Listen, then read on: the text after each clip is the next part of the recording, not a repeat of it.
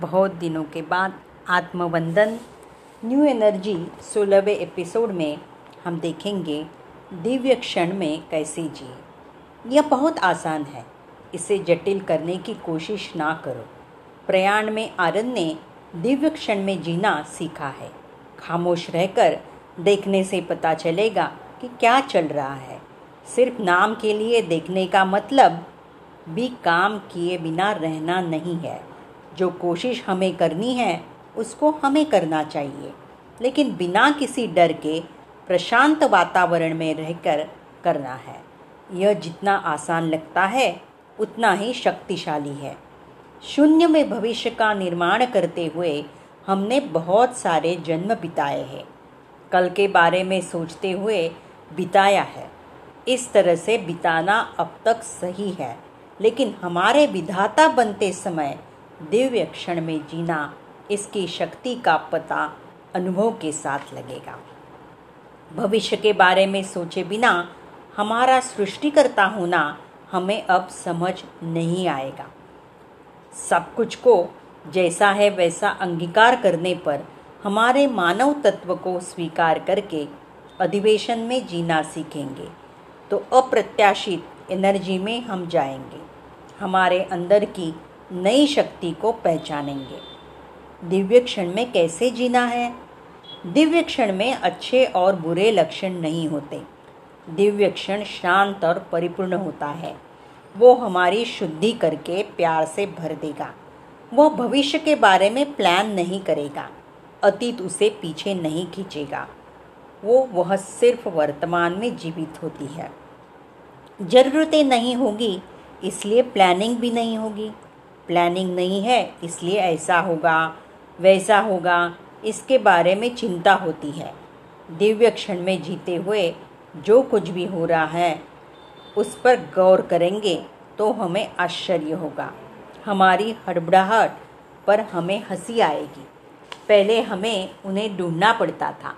हमारे वास्तव में ज़बरदस्ती उन्हें खींच कर लाते थे। अब वह परिस्थिति बदल चुकी है। जब हम दिव्य क्षण में होते हैं तो एक नए प्रकार का कंपन हमारे अंदर से बाहर निकलता है। ज़रूरी परिस्थितियों को वही हमारी तरफ़ आकर्षित करती है। हमारे अंदर के द्वंद्व के कंपन में अब एकता होगी। दो मिलकर खूबसूरत श्रुति होंगे। तब एक नया बैलेंस बनेगा।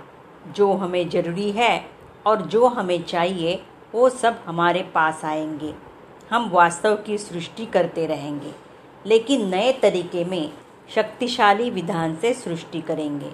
इस नए बैलेंस का प्रभाव हमारे डीएनए के ऊपर होता है। जब डीएनए द्वंद्व की एकता होगी तो वो हमारे लिए जो ज़रूरत है, उसे आकर्षित करेगा। अतीत के घाव को हील करेगा। हमारे अंदर जिस प्रोसेस की वजह से उम्र बढ़ती है, उस प्रोसेस को रिवर्स करेगा। भौतिक और जज्बात से जुड़े हुए घाव को भर देगा। डीएनए के निर्माण में बदलाव। जहाँ तक हमें पता है, डीएनए में सूत्र होते हैं। इनके अलावा कम से कम दस और उपसूत्र होते हैं। हर एक प्रधान सूत्र के गोल दो सूत्र लिपटे हुए होते हैं। इस सूत्र के गठरी के गोल दूसरे चुंबक डीएनए से सूत्र लिपटे हुए होते हैं। हमारे अंदर कितने सारे बदलाव आएँगे? जब से हमने दिव्य क्षण में जीना शुरू किया है, हमारे अंदर दिव्य तत्व बढ़ रहा है। हमारे अंदर और हमारे आसपास जो द्वंद्वत्व लक्षण है, वो बदल रहा है। दिव्य क्षण में जीना शुरू करने के बाद हमारे अंदर जो बदलाव आए हैं, उसमें से एक हमारे अंदर के चक्र, छह आधार चक्रिया एनर्जी सेंटर सारे मिल जाएँगे।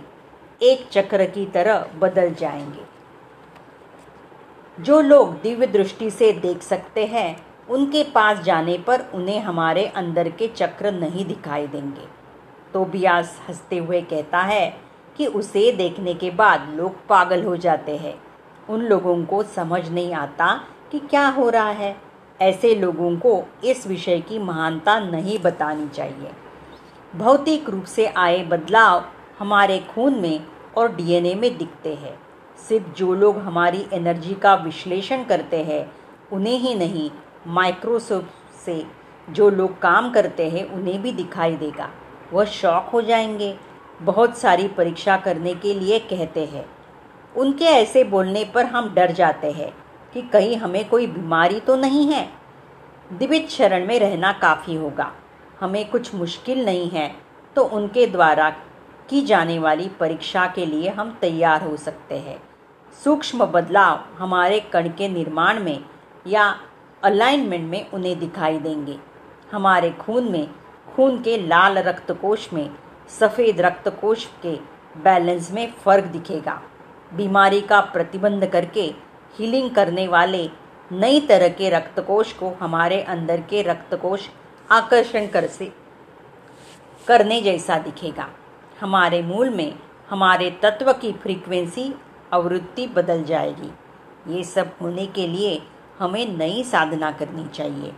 किसी भी तरह की परिस्थिति का सामना होने पर उसमें जज्बाती होकर कूदने के बाद दुखी होने से अच्छा है कि दीवार के पीछे खड़े रहे। हमारे मानव तत्व का आदर करके उसे स्वीकार करना चाहिए। इंसान होने पर गर्व महसूस करना चाहिए। दिव्य मानव होने पर गर्व महसूस करना चाहिए।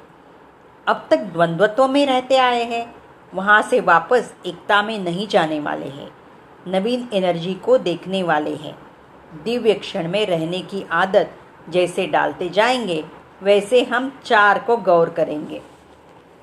हम द्वंद्वत्व को नहीं छोड़ रहे हैं। द्वंद्वत्व के अतीत में जा रहे हैं। एक नए तरह की डायमेंशन में जा रहे हैं। ये चार संख्या बहुत ज़रूरी होगी। हम अंदर से बदल रहे हैं। नए, अवगाहन और न्यू एनर्जी के लिए रास्ता बना रहे हैं। सिर्फ़ थोड़ी सी कोशिश करने पर बहुत अच्छा नतीजा निकलेगा। ये चार संख्या सिलखड़ी के बारे में बताते समय समझ आएगा। हमारे लिए, हमारे अंदर दिव्य तत्व को इकट्ठा करना है। न्यू एनर्जी में हमें सृष्टिकर्ता बनने के लिए किस मार्ग को किस तरह से और बाद में आने वाले लोगों का इस्तेमाल करने के लिए न्यू एनर्जी को टेम्पलेट को किस तरह से बनाना है, इन सब के बारे में जानेंगे। इसलिए हमें न्यू एनर्जी के टीचर कहते हैं। इस जन्म को लेने के लिए हमारे आने पर उस तरफ़ वाले बहुत रोए, क्योंकि हमारे पिछले जन्म से यह जन्म बहुत कठिन है। बहुत कठिन है और बहुत तेज़ी से गुजरने वाला है। बहुत तेज़ी से बदलाव होने वाला जन्म है। जिस जन्म कोण को हम छोड़कर जा रहे हैं, उसे पता है कि इसके बाद हम कभी भी कष्टों का सामना नहीं करने वाले हैं। अब देखते हैं खामोशी से सृष्टि करना। हमारे मन को खोलकर रखेंगे तो मतलब हमें जो समाचार मिल रहा है ये समाचार बाहर से नहीं, कुछ बार अंदर से भी आता है। जैसा भी हो, अगर वह सत्य होगा तो उसका अंगीकार करने के लिए सिद्ध होंगे तो एनर्जी अंदर जाएगी। तभी सीखना और हीलिंग होगी। हम और उस तरफ़ वाले मिलकर एक नए डायमेंशन को, एक नए टेम्पलेट को तैयार करके नई भूमि की एनर्जी को बनाएँगे। इस समय में हमारे अंदर की और हमारे आसपास की एनर्जी नई भूमि की एनर्जी है। उसमें शांति, प्रेम और आनंद है। यह सुनहरे रंग में होती है। हमारे साथ इतने करीब से बात करना उस तरफ़ वालों के लिए कुछ बार मुश्किल होता है।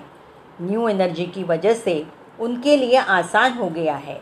इसलिए हमसे इतना प्यार करने वाले उन लोगों को हमारे बहुत करीब आने का मौका देने वाली न्यू एनर्जी उनके लिए त्यौहार की तरह होती है। माया जाल के बहुत गहरे होने की वजह से जब हमने उनको बुलाया या हमने उनकी प्रार्थना की, तब वो हमारे पास नहीं आ सके। इतने दिनों तक उसको पार करके आना बहुत मुश्किल था। एनर्जी की वजह से माया जाल पतला हो गया है। अब हम पहली सृष्टि के सृष्टिकर्ता नहीं रहे। न्यू एनर्जी के नए सृष्टिकर्ता है। द्वंद्वत्व को छोड़ सकेंगे तो अच्छा होता है।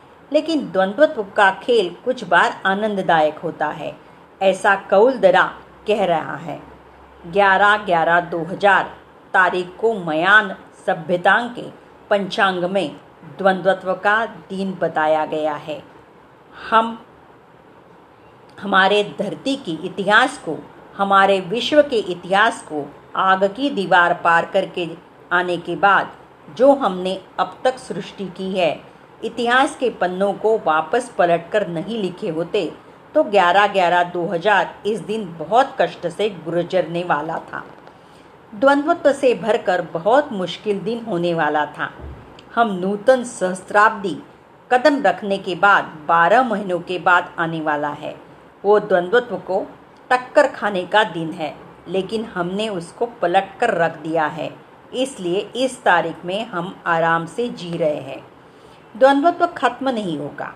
न्यू एनर्जी में जाने वाले लोगों के लिए परिस्थिति अलग रूप से होगी। उस द्वंद्व के बीच में एकता का निर्माण हुआ। किस लिए उन्होंने इतने दिन तक युद्ध किया है? समझना आकर वो द्वंद्वत्व एक दूसरे को देखकर आश्चर्य हो गई। द्वंद्वत्व नई एनर्जी को पाने वाली है। कर्म शब्द का इस्तेमाल करना तो बियास को पसंद नहीं है। कर्म का नाम लेते ही हम उसे नकारात्मक दृष्टि से देखते हैं। हमारी मुश्किलों का कारण हम कर्म को समझते हैं। एक कर्म नहीं है। हम उस शब्द का इस्तेमाल करने में, जिसे निगेटिव कोण से देख रहे हैं, उस कोण को दूर करना है। जो तोबियास कह रहा है, उसे समझने के लिए आधे पानी से भरे हुए ग्लास को उदाहरण के रूप में लेंगे। इसे हम दो तरह से कह सकते हैं। आधा भरा हुआ है या आधा खाली है, कह सकते हैं। पहले वाक्य में हम पॉजिटिव रूप से देख रहे हैं, दूसरे वाक्य में हम नकारात्मक रूप से देख रहे हैं। बोलने वाला विषय एक है, लेकिन उसके विधान अलग है। बताने वाले विधान पर ही मतलब हमारे मन के सोचने के विधान पर हमारा व्यवहार आधारित होता है। पहली सृष्टि के किनारे पर आग की दीवार पार करने के बाद के अनुभव को समझने के लिए उनके सामान वाले अनुभव को धरती पर अनुभव कर रहे हैं। वहाँ पर एक बार पाए गए अनुभव यहाँ पर फिर से पाने की ज़रूरत क्या है? जब हम टीचर के पास किसी गणित के प्रश्न को सीखते हैं, पहली बार बोलने पर हमें समझ नहीं आता। वापस फिर दूसरी बार पूछते हैं। इस तरह से बताने के बाद पहली बार बताई गई यादें हमारे मन से निकाल देते हैं। फ्रेश से दूसरी बात सुनते हैं। जब हम इस धरती पर आए तो ठीक इसी तरह हुआ। जब हमने पहली बार उस तरह द्वंद्व का अनुभव किया, हमें वो ठीक से समझ नहीं आया। इसलिए धरती पर आने से पहले, हमारे पहले अनुभव को मिटाकर, अज्ञान को लेकर यहाँ पर फिर से अनुभव के कम कंपन की तेज़ी से स्लो मोशन में पाए हैं। इसके बाद भी पहले रिवीजन में हमें समझ नहीं आया। दो बार रिवाइज करने के बाद, दो बार धरती पर मानव जाति संपूर्ण रूप से नाश होने के बाद, अब हम तीसरी पीढ़ी बनकर यहाँ पर आने के बाद सब कुछ ठीक से ग्रहण करने के बाद अब सही हिसाब में आए हैं। इसलिए हमने उस प्रश्न का जवाब सीख लिया है। द्वंद्वत्व समझ में आया है। और न्यू एनर्जी पैदा हुई है। उस तरह हमने अनुभव नहीं समझ में आने का कारण द्वंद्वत्व नया था। ऊपर से वहाँ पर एनर्जी बहुत तेज़ी से काम करती थी। हमारे देव दानव युद्ध में शामिल होने के दूसरे क्षण में अस्त्र हमारे हाथों में प्रत्यक्ष होते थे। इतनी तेज़ी से एनर्जी काम करने की वजह से उसकी प्रवृत्ति समझ में आना बहुत मुश्किल हो गया था। इसलिए कंपन को कम करके धरती पर उसी अनुभव को वापस पा रहे हैं। उसे समझने के लिए हमारे बौद्धिक शरीर और धरती के द्वंद्वत्व फिजिक्स में उपयोग हो रहे हैं। जब हम इसे समझेंगे तो पता चलेगा कि यह कर्म नहीं है। अब कल देखते हैं टेलर की कहानी।